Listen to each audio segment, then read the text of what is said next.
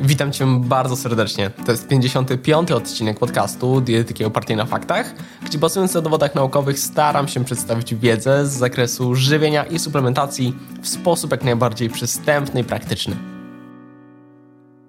Obecnie na rynku dostępnych mamy wiele różnych zamienników cukru, przy czym grupa ta jest bardzo zróżnicowana i nierzetelnym byłoby wrzucenie wszystkich do jednego worka. Generalnie wiele zamienników może sprzyjać ograniczeniu spożycia cukru, który niestety często konsumowany jest w sporym nadmiarze, dlatego bez wątpienia pod tym względem zamienniki są jak najbardziej pozytywne. Warto jednak wiedzieć, że nie wszystkie zamienniki są faktycznie wartościowymi zamiennikami i można się na tym kolokwialnie mówiąc przejechać. Wiele zamienników ma też swoje wady, dlatego dobrze jest co nieco na ten temat wiedzieć. W dzisiejszym odcinku omówię najpopularniejsze zamienniki cukru. Zapraszam do materiału.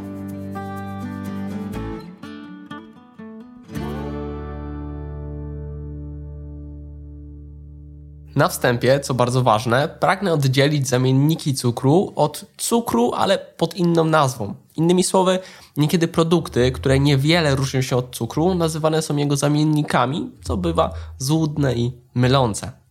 Najczęściej cukier w produktach występuje w formie sacharozy. To taka najpowszechniejsza forma, z którą mamy do czynienia też jako zwykły cukier stołowy, taki biały cukier w formie kryształków z cukierniczki, który każdy z nas doskonale zna. Cukier bywa też w formie glukozy lub fruktozy. Sama sacharoza jest też właściwie dwucukrem, który składa się właśnie ze wspomnianych dwóch cukrów prostych, czyli glukozy i fruktozy. W produktach możemy też znaleźć cukier w formie syropów, przykład syropu glukozowo-fruktozowego. To jest kwestia taka w miarę oczywista i o której mówi się często głośno, natomiast problematyczny jest aspekt produktów takich jak cukier kokosowy, cukier trzcinowy, melasa, syrop daktylowy, syrop z agawy, syrop klonowy, czy nawet miód. Często zalicza się je do zamienników cukru i bywają stosowane z przekonaniem, że rezygnuje się przez to ze spożycia cukru. No cóż, problem jest taki, że to właściwie dalej cukier, tyle że w nieco innej formie, inaczej pozyskiwany, czy też z pewnymi dodatkami. To bywa niekiedy bardzo złudne, ale większość z tych produktów charakteryzuje się podobną kalorycznością i podobną zawartością cukru, sacharozy, czy też glukozy, fruktozy lub innych tego typu cukrów.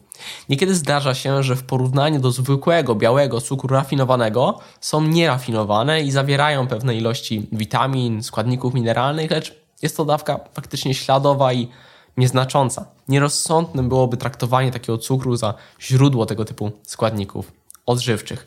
Niekiedy mają też nieco niższy indeks glikemiczny, ale wciąż tego typu produkty to dalej cukier bez większej ilości witamin, składników mineralnych czy błonnika, które wywierają podobne efekty metaboliczne co sam biały cukier. Jedynie zwróciłbym uwagę na miód. To produkt, który może dodatkowo zawierać związki o charakterze antyoksydacyjnym, przeciwzapalnym czy antybakteryjnym. Ma więc on pewne zalety, też na kilku innych polach, ale być może nagram w przyszłości na ten temat osobny podcast, ale wciąż w głównej mierze składa się on z cukru. No dobrze, więc podsumuję tak na szybko. Takie produkty jak cukier kokosowy, cukier trzcinowy, cukier brązowy, melasa, syrop daktylowy, syrop z agawy, syrop klonowy, czy nawet miód i tym podobne, to wciąż w głównej mierze cukier. Faktycznie mogą być nieco, w cudzysłowie mówiąc, zdrowsze przez niewielką obecność witamin czy składników mineralnych, innych składników, ale wciąż nie będą dobrym wyborem, jeżeli chcemy ten cukier ograniczyć. Zależy nam na zamiennikach cukru, a nie na cukrze w innej formie. Pora zatem na tytułowe, najlepsze zamienniki cukru.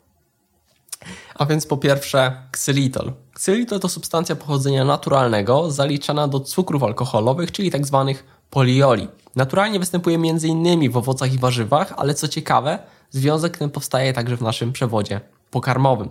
W produkcji przemysłowej najczęściej pozyskuje się go z brzozy. Ksylitol jest najsłodszym ze wszystkich polioli i w słodyczy dorównuje samemu cukrowi stołowemu. W porównaniu jednak do sacharozy, do tego cukru stołowego, ma dużo niższy indeks glikemiczny, rzędu około 7 i jego spożycie nie prowadzi do szczególnego wyrzutu insuliny. Jego kaloryczność również jest istotnie niższa, gdyż wynosi około 2,4 kilokalorii na gram, a dla przypomnienia 1 gram sacharozy to mniej więcej 4 kilokalorie. Wymiana cukru na ksylitol może być więc korzystna pod względem zmniejszenia kaloryczności diety, tym samym sprzyjając przykład odchudzaniu, ale to nie jedyna jego zaleta, ponieważ ksylitol jest znany również między innymi ze swoich zalet w kontekście zmniejszania ryzyka wystąpienia próchnicy. Dlatego też gumy do rzucia zawierają niekiedy ksylitol. Niestety ma on także swoje wady, o których warto wspomnieć.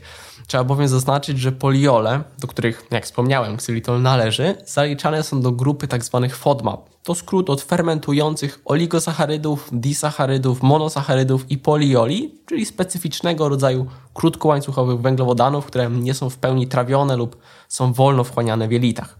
Ich wysoka podaż ze względu na pewną aktywność osmotyczną może skutkować nieprzyjemnymi dolegliwościami ze strony układu pokarmowego i mowa tutaj zarówno o dość łagodnych objawach, jak wzdęcia czy dyskomfort w żołądku, jak i tych ostrzejszych, bardziej nieprzyjemnych. Oczywiście to wszystko jest kwestią dawki. Jeżeli nieprzyjemne objawy się pojawiają, no to znaczy, że dawka była zbyt duża. Niestety nie ma żadnych takich ogólnych wartości gramowych, gdyż tolerancja na ten składnik jest kwestią bardzo osobniczą. Choć wydaje się, że prawdopodobnie osoby borykające się z zespołem jelita drażliwego, na przykład mają wyższe ryzyko, że dolegliwości się pojawią przy stosunkowo niewielkiej porcji. To niestety wada, której warto być świadomym. Trzymając się ksylitolu, nie sposób nie wspomnieć o erytrytolu bądź erytrolu, różnie bywa nazywany. Erytrytol, podobnie jak ksylitol, należy do rodziny alkoholi cukrowych, a więc polioli. Znajdziemy go naturalnie w niektórych warzywach, owocach, grzybach czy sfermentowanej żywności. Na skalę przemysłową jest otrzymywany natomiast przeważnie na drodze fermentacji glukozy przez różne gatunki drożdży. Ma on słodycz różną około 60-80% słodyczy cukru, a co bardzo ważne, zamiennik ten uchodzi praktycznie za bezkaloryczny i nie wpływa na poziom glukozy ani insuliny we krwi. Wymiana cukru na erytrol może więc sprzyjać redukcji spożywanych kalorii, a tym samym sprzyjać na przykład odchudzaniu. No i jest też bezpieczny dla szkliwa. Niestety jednak podobnie jak ksylitol może prowadzić do dolegliwości ze strony układu pokarmowego, chociaż w przeciwieństwie do ksylitolu jest e, właściwie tak jak innych polioli, nie tylko ksylitolu, ale generalnie jest znacznie lepiej tolerowany. Uważa się wręcz go za pewien wyjątek. Oczywiście w bardzo dużych dawkach może wywołać nieprzyjemności żołądkowe, ale akceptowalne dawki są przeważnie znacznie wyższe, nawet u osób z zespołem jelita drażliwego. Wydaje się, że wynika to z jego dobrej wchłanialności w jelicie cienkim. Praktycznie w całości jest wydalany z moczem w postaci niezmienionej. Nie wszystkim odpowiada jednak jego smak, bo pozostawia on taki charakterystyczny, można powiedzieć zimny posmak. To trochę tak dziwnie brzmi, ale kto próbował erytrytolu, ten wie. Jeśli jednak komuś odpowiada, to może być bardzo dobry wybór. Kolejny zamiennik, mało popularny, to tagatoza. Tagatoza jest niemal tak samo słodka jak cukier, a dostarcza jedynie 1,5 kilokalorii na gram. Nie podnosi istotnie poziomu glukozy i wręcz może pomóc kontrolować glikemię. Ma również potencjalnie korzystny wpływ na stan mikrobioty, no i jest też bezpieczna do spożycia. Choć, tak jak wspomniałem, no niestety jest mało popularna, no i też w Polsce dość ciężko dostępna i stosunkowo droga zresztą, więc to jest trochę inna sprawa, ale warto wiedzieć, że taki zamiennik istnieje. Przy omawianiu zamienników cukru nie sposób nie wspomnieć też o stevii. Dostępna jest na rynku w różnych, najrozmaitszych formach, pod postacią proszku, świeżych lub suszonych liści, ekstraktów, koncentratów, no naprawdę różnie. Natomiast za jej słodycz odpowiadają glikozydy stewiolowe, wielokrotnie słodsze od cukru. Też stevia charakteryzuje się takim specyficznym, nie każdemu odpowiadającym smakiem, ale jej kaloryczność jest niewielka. Niektórym pasuje, niektórym nie, ale może być to ciekawe rozwiązanie.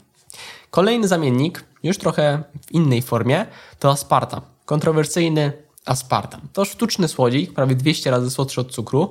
Nagrywałem o nim zresztą taki cały osobny podcast, więc w związku też z bezpieczeństwem, z wpływem na zdrowie, dlatego link do tego podcastu zostawię w opisie tego odcinka dla osób zainteresowanych. Serdecznie zapraszam. A tutaj tylko wspomnę, że w świetle rzetelnych dowodów naukowych możemy stwierdzić, że aspartam stosowany w dozwolonych oczywiście dawkach nie jest rakotwórczy ani toksyczny u ludzi. Stosunkowo trudno jest też przekroczyć właściwie jego maksymalne dzienne spożycie. W połączeniu z acesulfamem K przypomina smaku cukier, co też jest stosowane w niektórych napojach zero. Aspartam to też najlepiej przebadany sztuczny słodzik, dlatego spośród wszystkich sztucznych słodzików, których oczywiście jest znacznie więcej, osobiście darzę go najmniejszym sceptycyzmem. No i też dodam, że wobec wszystkich sztucznych słodzików ustalone jest takie tak zwane ADI, a więc dopuszczalne czy też maksymalne dzienne spożycie. I warto o tym pamiętać, bo dawki nieprzekraczające ADI są uznawane za bezpieczne.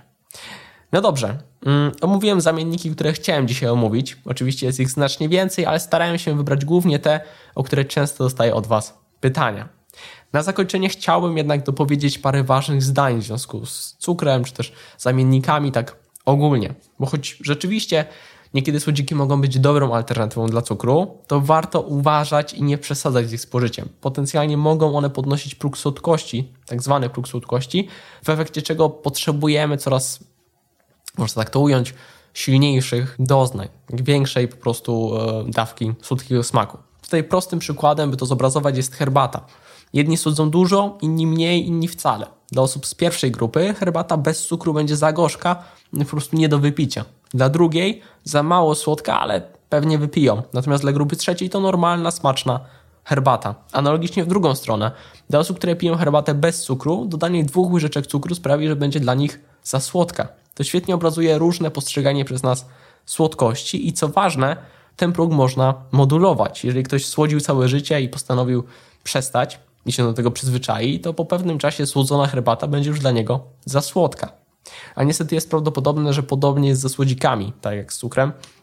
A więc gdy ktoś wszędzie dodaje zamienniki cukru, no to nie zawsze pozytywnie będzie wpływać na nasze nawyki czy przyzwyczajenia. Dobrze by były one po prostu dodatkiem, a nie bardzo ważnym elementem każdego posiłku. No i co ważne, odpowiednie zamienniki cukru są spoko, ale to też nie jest tak, że trzeba zawsze ten cukier eliminować i zamieniać. Chodzi o umiar w tym wszystkim, bo przy zdrowej diecie pewne małe ilości cukru wcale nie muszą być problematyczne. Zawsze będę zachęcał do zdroworozsądkowego podejścia w tym wszystkim. No dobrze, mam nadzieję, że ten odcinek okazał się wartościowy, a ja się już żegnam. Do zobaczenia, do usłyszenia już niebawem. Hej!